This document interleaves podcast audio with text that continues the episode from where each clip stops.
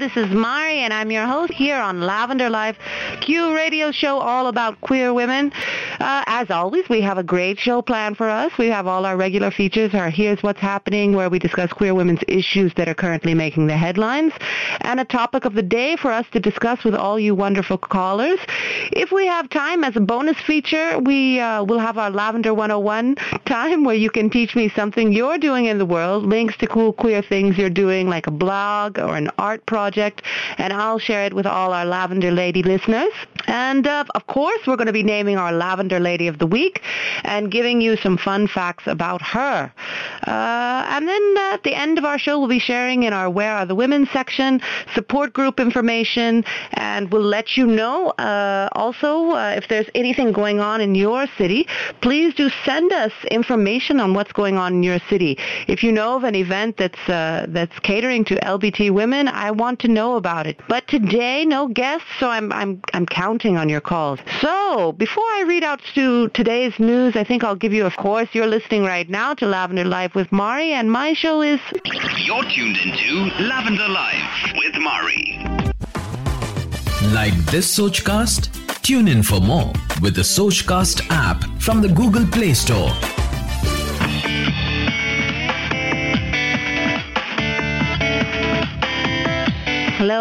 We're back, and you're listening to Mari on Q Radio. This is Lavender Life, and uh, we were just going to start our first feature. One more. We're going to start our What's Happening in the World feature. Here's what's happening. Hawaii is halfway to becoming the U.S.'s 15th state to pass same-sex marriage. It's already passed in the Senate, and it is hoped that it will then pass in committee meetings, and we'll see. Uh, it's it's uh, the Hawaii Senate is it's dominated by Democrats with only one Republican, and generally Democrats they vote in favor. So we're we're waiting to see what happens. I'm very excited, of course. 15, it's going to be 15, then 16, then it'll be half the states have gay marriage. It's very exciting. In other news, U.S. is uh, voting on a ban on LGBT discrimination in the workplace, and it's gaining key Senate votes. A vote to ban workplace discrimination based on sexual preference or gender identity, identity was held on Wednesday. The passage of ENDA would be the most significant piece of LGBT rights legislation since Congress appealed the U.S. military's Don't Ask, Don't Tell ban on openly gay troops in, in 2010. It would be the first measure of its kind to advance to the floor in either the House, in either House of Congress. 29 out of the 50 states of the U.S. do not have legislation to protect LGBT employees. And uh, as a little side note, my state isn't one of them, and you can be fired for being gay. You can be thrown out of your, your rented apartment for being gay. Um, it's really bad. Uh, in in uh, comparison news, in, since 2003, it's been illegal to fire someone on the basis of their sexual orientation in the UK. Uh, in other news, how is uh, the ranking of women? What are the best places and worst places to be a woman in the world? Uh, India came out. Uh, 101 in overall ranking. India was ranked very high, ninth in terms of political empowerment for women, but had the second lowest score, 135, for women's health and survival. It also ranked low in economic opportunity, 124, and educational attainment. Yemen received the lowest rank overall, with girls being married, being forced to marry as young as seven, with the rank of 136. So I'm glad that we're not in Yemen. Uh, and India, I think, is changing a lot. I think we have uh, a ways to go, but uh, it's changing a lot. The top 10 com- countries are all very cold, uh, so if you want to live in them, I think you'll have to bundle up. Iceland, Finland, Norway, and Sweden topped the list. U.S. Uh, came in, I think, number 20, and UK was number 18. No, no, I'm sorry. I, U.S. came in like number 25, I think. Canada was number 20, and United Kingdom was 18. So that's some of the headlines for today. Um, next, I think we're going to talk about uh, domestic violence in the LGBT community. And uh, I was very interested to find some, there were, actually in the U.S. right now is Domestic Violence Month in addition to Coming Out Month uh, for the LGBT community. So I was looking through, you know, different articles that I found, and I found a lot of information actually on the LGBT community in terms of domestic violence.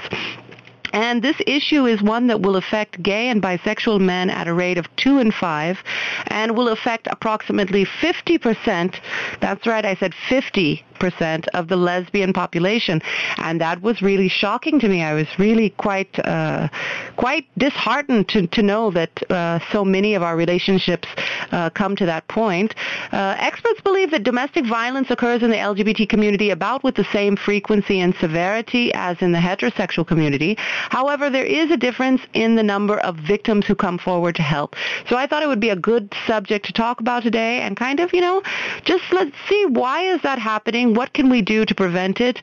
Uh, we definitely want to be safe. We don't want anyone to, to be in a situation where uh, they feel, uh, you know, threatened or, or they're being physically hurt or they're even being emotionally or psychological hurt.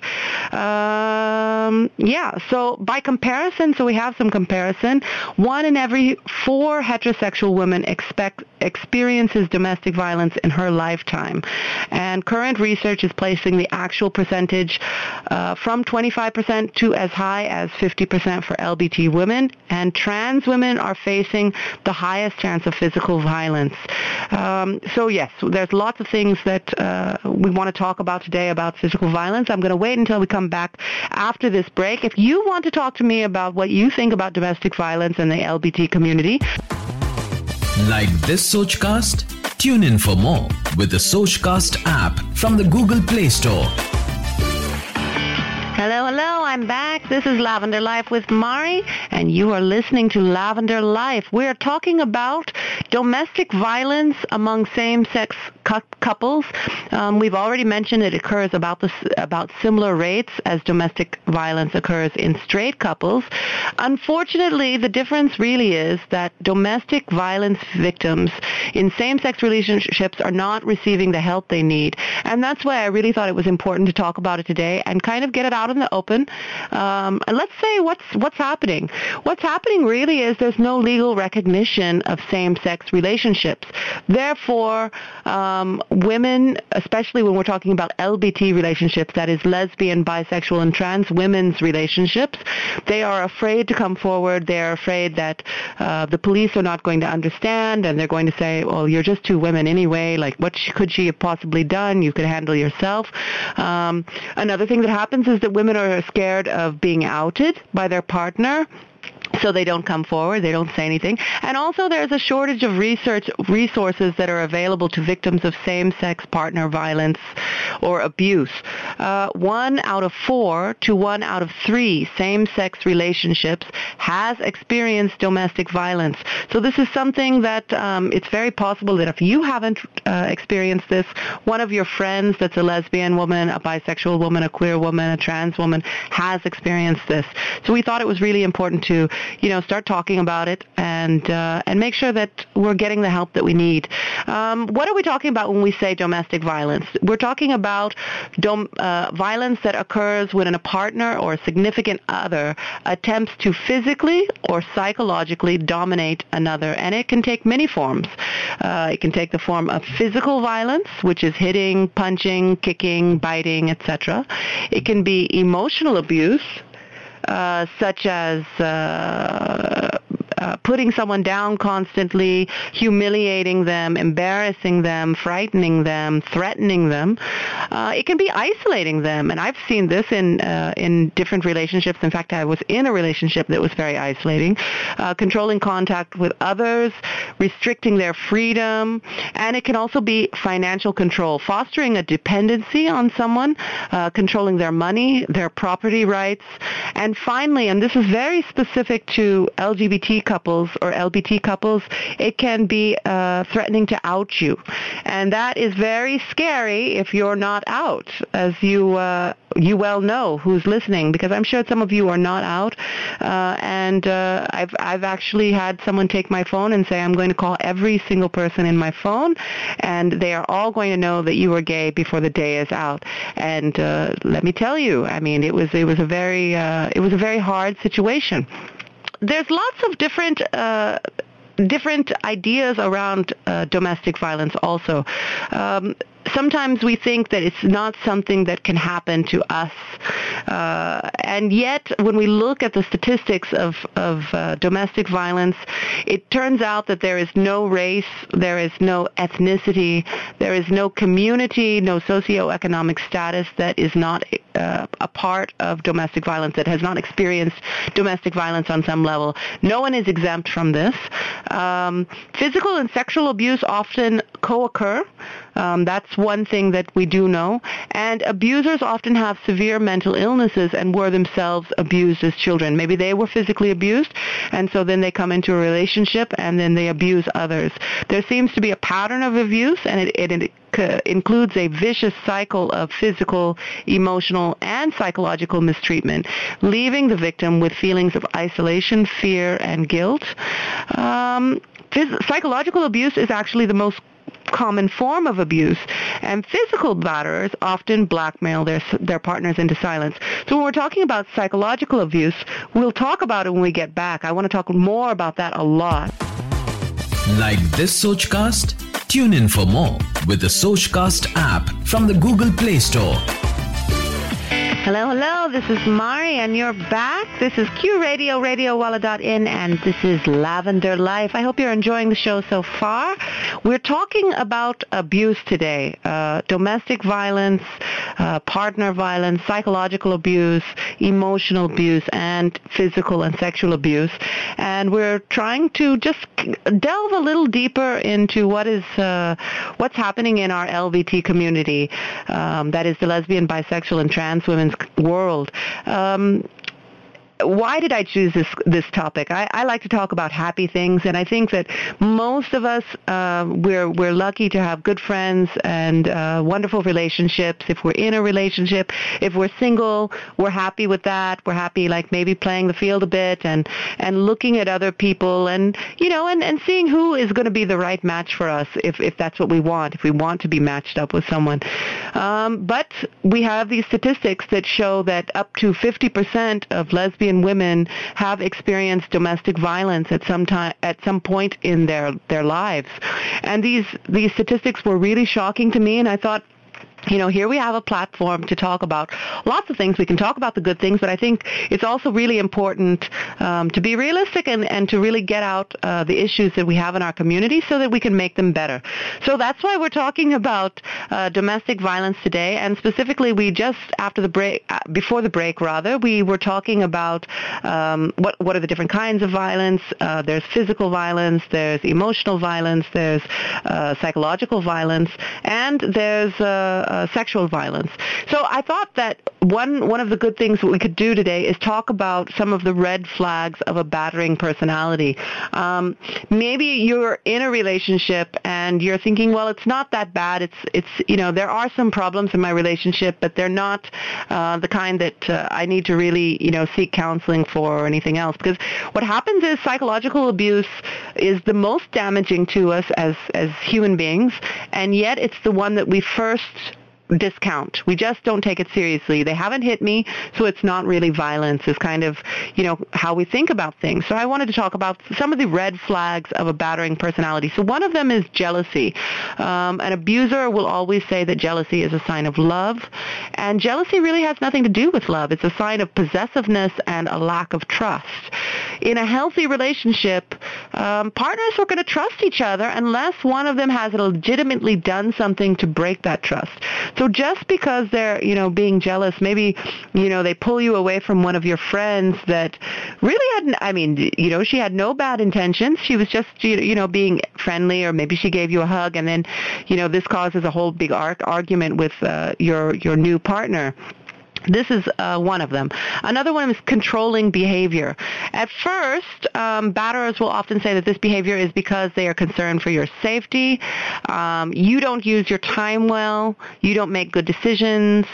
Uh, they'll be angry if you're late coming back from the store or from an appointment, and they'll question you very closely about where you have been, who you talked to, etc. And as this behavior gets worse, they may not make let you make any personal decisions, not about your house, not about your clothing, not about what church or what temple you go to, and they may keep all of the money also, and may make you even they may even go so far as to make you ask permission to leave the house. Um, domestic violence also occurs when there is very quick involvement. Um, they might uh, take you on kind of a whirlwind romance and uh, make claims like you're the only person I could ever talk to, and I've never felt loved like this by anyone, which also could just be the passion of a new relationship. So we're talking, you know, we're talking about some red flags that maybe will relate to a, a domestic violence situation, but maybe are are not related. So make sure that uh, we make this distinction because we don't want anyone to uh, think that you know that that passion at the new new beginning of a relationship is bad. However, uh, a very quick involvement when you don't know someone and pressure to commit in such a way that later you may feel very guilty about if you want to slow down or break up, this will be very uh, difficult for you. And if you're newly out, um, be careful because abusers often target those that they know are new to the LGBT community because it's a time when you're already vulnerable and you don't have that much support system yet. Um, unrealistic expectations is another one. Uh, I think we all understand what that means. Unrealistic expectations, things that you could never meet, challenges that are just out of uh, out of uh, bounds, really. All right, we're going to take a short break. Like this Sochcast? Tune in for more with the Sochcast app from the Google Play Store. Hello, we're back. This is Mari, and you're listening to Lavender Life. And I hope you're enjoying the show so far. We're talking about dom- domestic violence and specifically among the LBT community, that is the lesbian, bisexual, and trans women's community. Um, we were going over some of the signs of a batterer, and I'm going to keep I'm going to keep with that. I think it's really important to kind of uh, you know kind of uh, show show what are the signs. Uh, isolation Isolation um, tries to cut off the partner from all resources. If you have same-sex friends, uh, they might call you, you know, really nasty names, uh, accuse you of cheating. If you're close to family, then you're tied to their apron strings. Uh, they often accuse people who are supportive of causing trouble and may restrict you from talking to them. Uh, gradually, they, gradually they isolate you from all of your friends, and uh, this causes a lot of different kinds of problems. Um, if there's problems in the relationship and you haven't talked to, say, your best friend in, you know, six months, you're not going to feel that comfortable possibly calling her up and telling her um, very intimate and very private things about what's happening with you. Uh, so this is really important, and we've we've talked about isolation before, and specifically about uh, queer women's relationships. We tend to, you know, kind of. Uh, uh, do a, a, symbiosis kind of bonding at the beginning of a relationship where we're just kind of always with that person and they're always with us and if you see the one you see the other um, and that's fine at the beginning in that new passionate part of your relationship if it doesn't go on too long and it's not uh, leading to other problems in your life. But isolation, that's another uh, one of the warning signs to look out for. Blaming others for their own feelings or their own problems. For instance, uh, if your partner is chronically unemployed and someone is always doing them wrong or they're out to get them or they just can't find the perfect job because there's there's no good jobs out there um, making mistakes and then blaming you for upsetting them because they can't concentrate. They will tell you that you are at fault for almost anything that goes wrong. Uh, similarly, blaming you for feelings. Abusive people might say something like, you made me mad, or I can't help being angry when you're around. Um, although actually they're making the decision to uh, to feel a certain way or think a certain way, um, they're manipulating you when you when they say to you, "You made me mad, and it's your fault that I'm mad." Uh, abusers often see themselves as the true victim in the relationship, and they don't take a lot of responsibility for their own feelings or behaviors. Um, hypersensitivity, easily insulted, taking uh, the slightest offense uh, and you know turning it into a huge personal uh, attack. My mother and my grandmother always called this, uh, you know, making a molehill uh, into a mountain. Um, so yes, they'll rant and rave about the injustice of things that are really just a part of living, such as you know getting up for work or getting a traffic ticket or being asked to help with chores around the house. Um, this is another big one: cruelty to animals or children. Uh, this is a person who will punish animals very uh, brutally or seems insensitive to them or or neglects uh, a pet in the house and they may expect children to do things that are beyond their capability um, it might not be a physical kind of abuse. You know, it might be teasing children or younger brothers and sisters until they cry, or uh, being very critical of other people's children or any children that you bring into the relationship. And if you you are a queer woman that is a mother out there, um, please make sure that whoever you bring into your children's life is someone that is worth being there because children are so precious and you know you don't want to see the same uh, patterns uh, played out in your children's life that are possibly happening to you. You just don't want them to go through that. Um, so it's really, really important. Um, about 60 people who, 60% of the people who beat their partner also beat their children. So that kind of gives you an indication about, you know, if they're if they're berating their partner and sex, psycho- psychologically abusing their partner, they're probably also going to psychologically abuse the children around them. Um, I think, let's see, the last one probably is verbal abuse um, saying things that are meant to be cruel, uh, degrading you, cursing you, belittling you. Um, for instance, if you're a bisexual woman, they might say that you're not a real lesbian, um, or you've been in a heterosexual relationship before. They might say that you're not a real lesbian, and that you know really question uh, your commitment to the cause. If you're not out, they may threaten to tell your family members or your employer um, telling you that you're stupid or unable to function without them. Um, they might even wake you up to verbally abuse you. It, it, it can get to that level, uh, or not let you go to sleep, which in itself is a form of abuse. Um, if you find that they have a, a, a Dr. Jekyll and Mr. Hyde kind of personality, whereas wherein they are really friendly and really really nice one minute, and then the next minute it's like bam, they just snap. Um, many victims can be confused by this and these sudden changes in mood definitely, uh, it, it, may indicate, or I wouldn't say definitely, but it really may indicate a special mental problem. Um, being nice one minute and then just kind of exploding the next. Explosiveness and moodiness are typical of people who uh, who beat their partners or are verbally abusive. So those are some of the signs that I have. If you'd like a list of signs, if you'd like this information, I can send you uh, different uh, sites to go to that talks about LGBT uh, uh, domestic violence. And uh, I, I want to stay on this subject at least uh, a little longer and, and really talk about some of the myths that are involved in domestic violence because I think there's lots of myths around it also. Like this Sochcast? Tune in for more with the Sochcast app from the Google Play Store. Hello, this is Mari, and we're back. This is Lavender Life.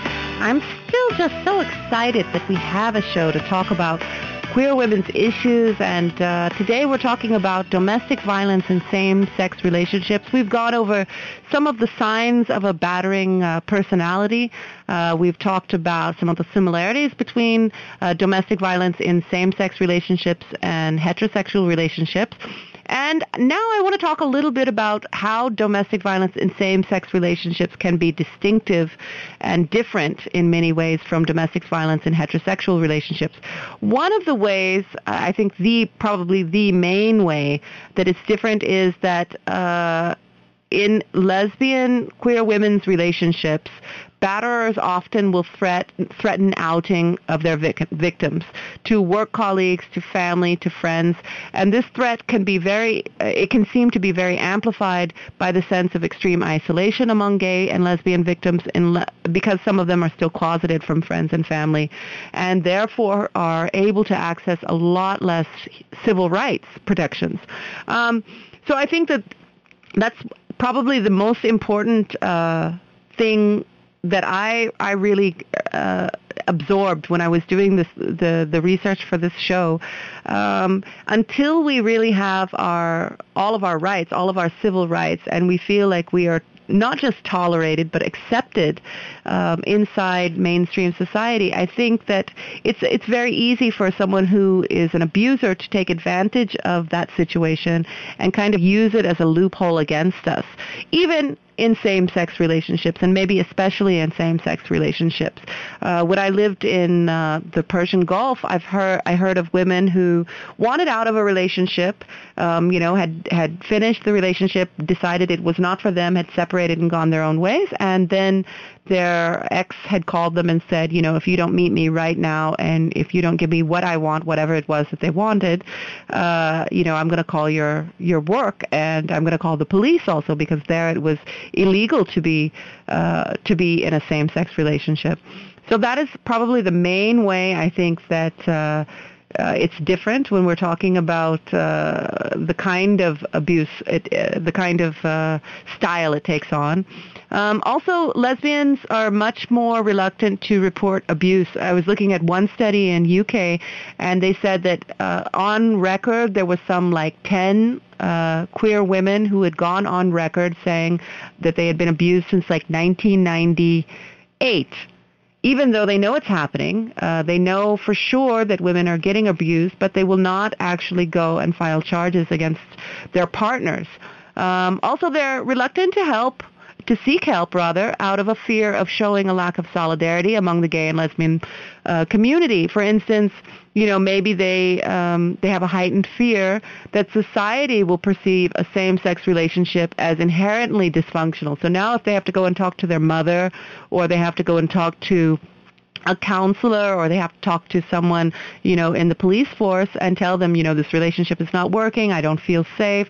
They're going to feel like, you know, they've they've wronged the community in some way. And um, as a as a woman who has been through domestic uh, violence myself, I'm I'm definitely in the 50% that has experienced uh, domestic violence, though I'm I'm happy to say I don't now. Um, that's really true. I mean, we we I felt very uh, clear about um, that I didn't want anyone to tell me that it was because I was with a woman that I was being abused, uh, and if I'd just be with a man, then this wouldn't happen because I, I knew very clearly that it could happen just as easily with a man. So uh, another uh, thing that happens, the, the fourth thing, the fourth and final thing I want to talk about that's different is that uh, lesbians and, and gays are more likely to fight back than heterosexual women. So what this means is law enforcement might come to the house, for instance, there's a big fight and it's mutual, and uh, they might overlook uh, the larger context of domestic violence altogether and the history of power and control in the relationship and say, okay, this is two women fighting, and we're not really going to get involved because we can't tell who's right and who's wrong, and they just kind of discount the whole thing. Um, so I'm glad that uh, you know uh, LBT women are are more likely to fight back, but this somehow it works uh, against us in some ways. When we get back, I'm going to talk about some myths of domestic violence. Um, the first one is that lesbian relationships cannot have domestic violence because they're both women. I think we've discounted that today. Uh, 50 up to 50 percent, somewhere between 30 and 50 percent of lesbian, bisexual, and trans women will experience domestic violence at some point in their lives and in some relationship. So we're coming on the top of the hour. And uh, I'm excited to be coming on the top of the hour. It's always a pleasure to be with you. Like this Sochcast? Tune in for more with the Sochcast app from the Google Play Store. Hello, we're back. This is Lavender Life, and you're listening to me, Mari. We're talking about domestic violence and specific to LG, LBT relationships, that is lesbian, bisexual, and trans women's relationships. Um, now let's talk about some of the myths of domestic violence for uh, lesbians, bisexual, and trans women. Number one is lesbian relationships can't have domestic violence because they are both women. This is absolutely false. Uh, there are many, many instances that I've seen in the community where there is an abuser and there is someone being abused.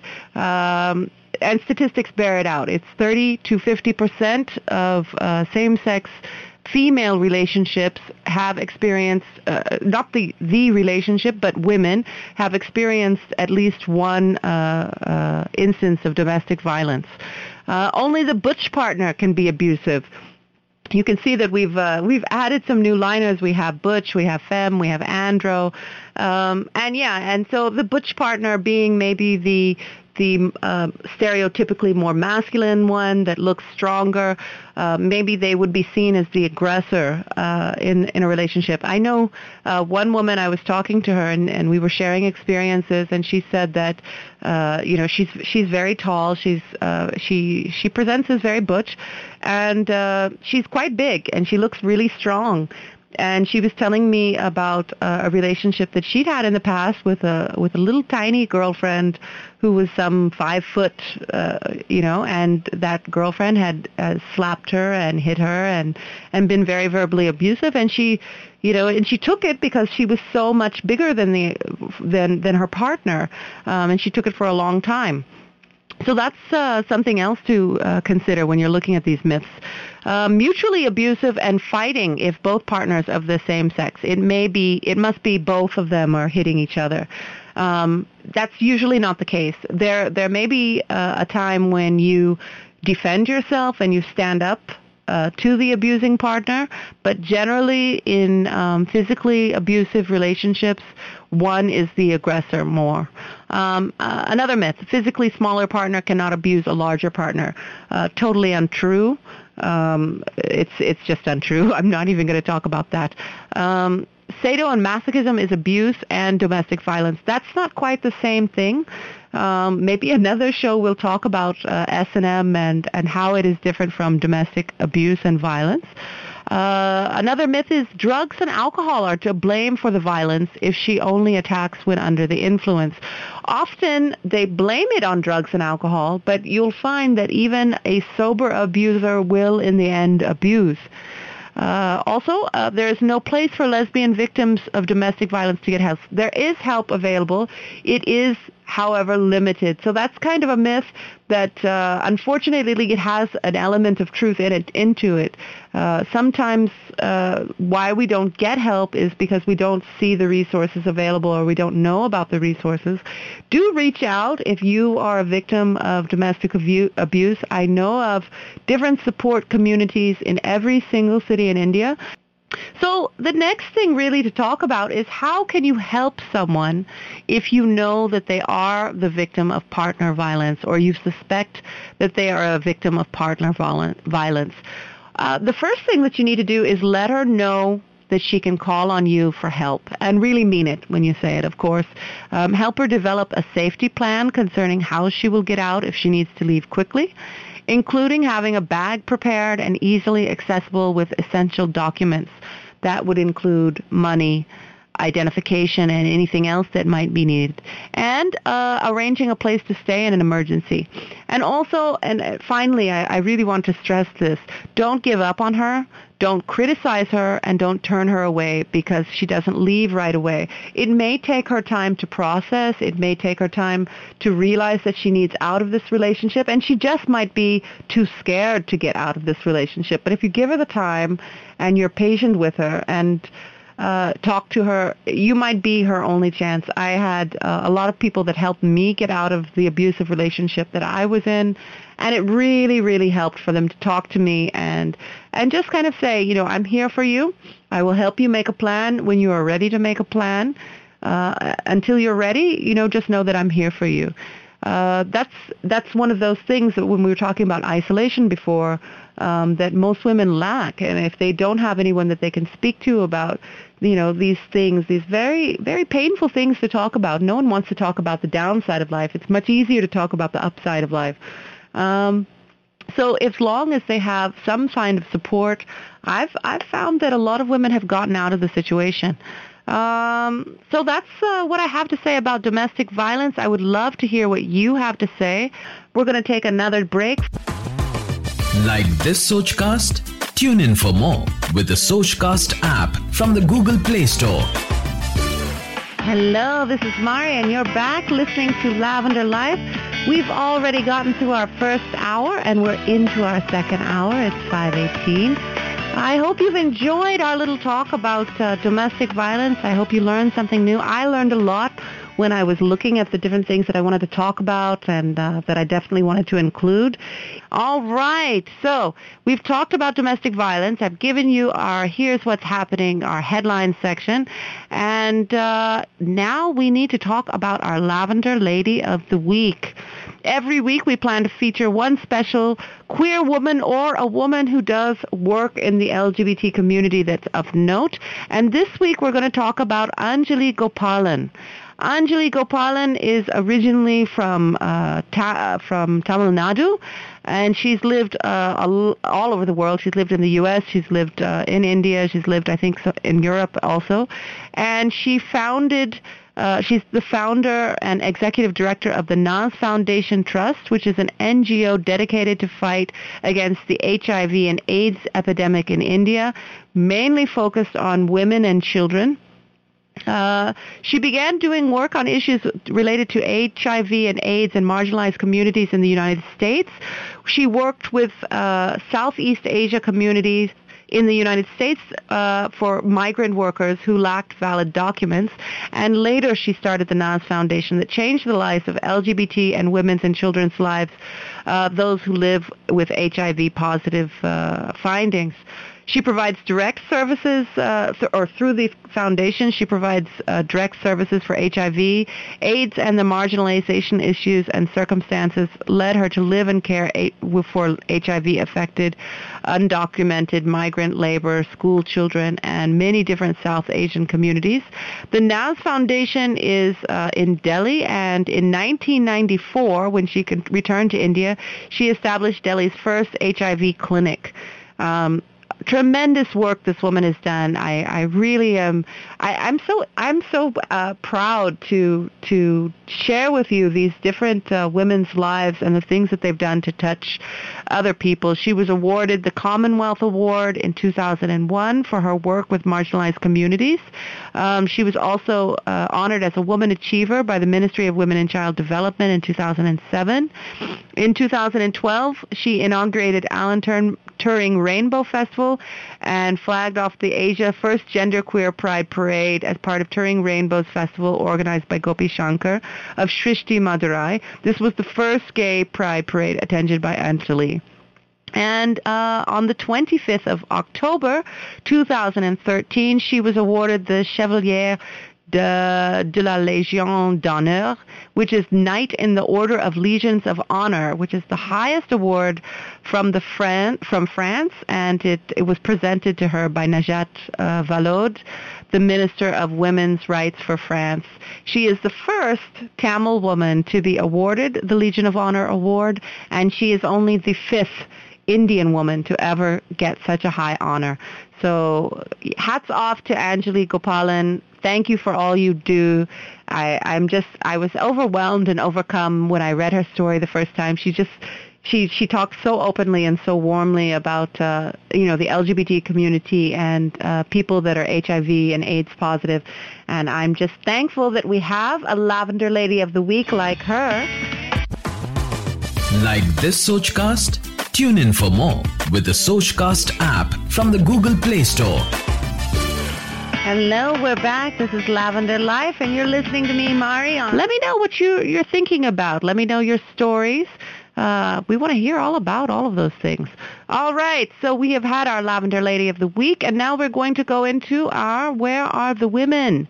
Where Are the Women section. Where Are the Women is where we talk to you about a support group um, somewhere in India that's doing good things for LGBT or LBT community. And as we talked about Anjali Gopalan today, um, we're definitely going to talk about her Naz Foundation that she trust that she uh, uh, founded. Um, Naz Foundation Trust was founded in New Delhi and is a NGO that works on HIV, AIDS, and sexual health since 1994. That makes it one of the oldest in India, folks. Through the years, Naz India has evolved and implemented a holistic approach to combat HIV, focusing on prevention as well as treatment.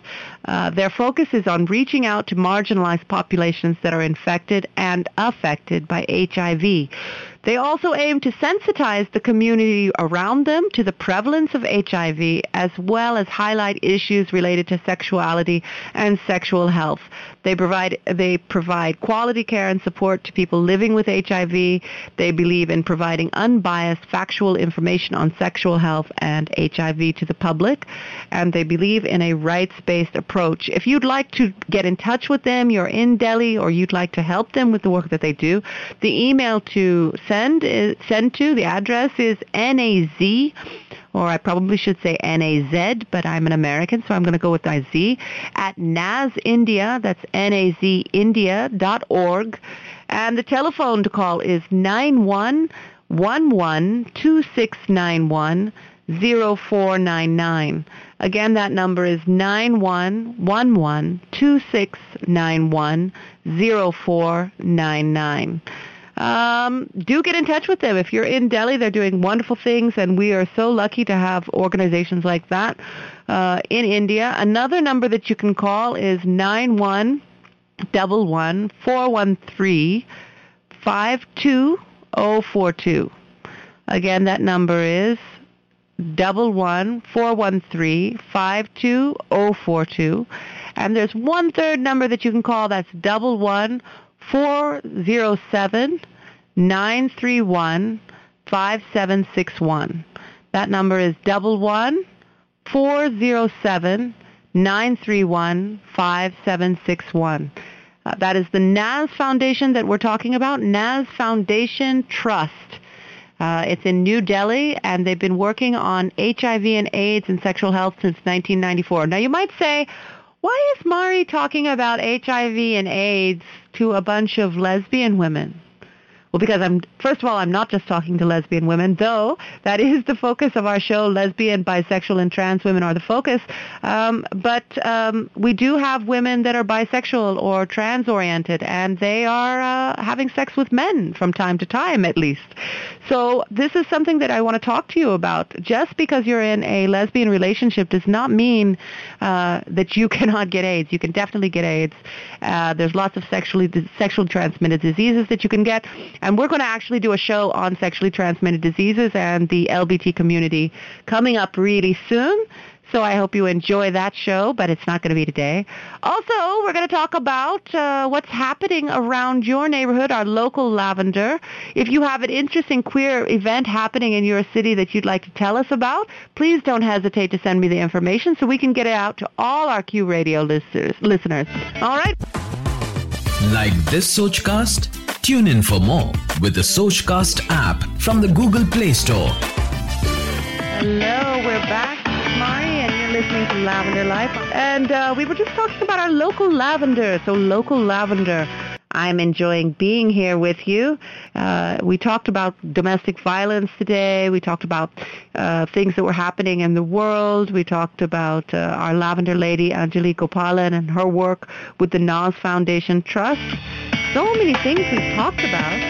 And we have a little bit more time, a little bit more time that I'm going to be with you. Uh, we were talking about all the things that are happening in the city, and we were talking about what happened uh, with Angelique Gopalan and how she won the the Cheval, Chevalier Award, which is apparently their highest honor in France, and only five Indian women have ever won it. Actually, she is the fifth, and the first Tamilian woman. So, like, hats off to Angelique Gopalan for being our Lavender Lady of the Week. Um, we talked about. Uh, why it's important. I, I actually I didn't talk about this. So I want to talk about this a little bit. Why is it important for us to have a lavender lady of the week? Like why is that one of the features that I think that's my favorite feature by the way. Why? Because um, historically, LGBT people have often hidden themselves from society for their own safety, and also they've frequently been ignored by others for their achievements and contributions. And I think we should rectify that. We should we should celebrate the lives and achievements of LGBT people that have been hidden, um, and and not uh, not allow others to distort or or stereotype our reality and the reality of their lives. And it's been from, you know, uh, I mean, from Gloria Stein onwards, you know. So I think uh, this, this is why it's an important feature to me. That's why I'm so thankful for Angelique Gopalan and all the other women that I've featured. And I hope you're enjoying that. If there's someone that you think I should, and I will uh, try to work them into my, my very... Uh, crowded lineup because I, I think I have Lavender Ladies of the Week for like the next six weeks.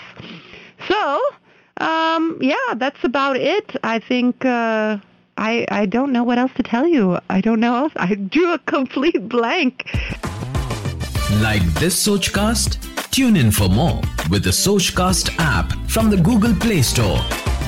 You know, when we talk about these serious things, you know, it's kind of depressing a little bit because it's not uh, uh, it's not the easiest of topics to talk about. So I hope you uh, you've stayed with me and you've you've understood the uh, the uh, spirit in which uh, I decided to do a show on domestic violence. I want to see us all in healthy relationships or uh, being healthy by ourselves.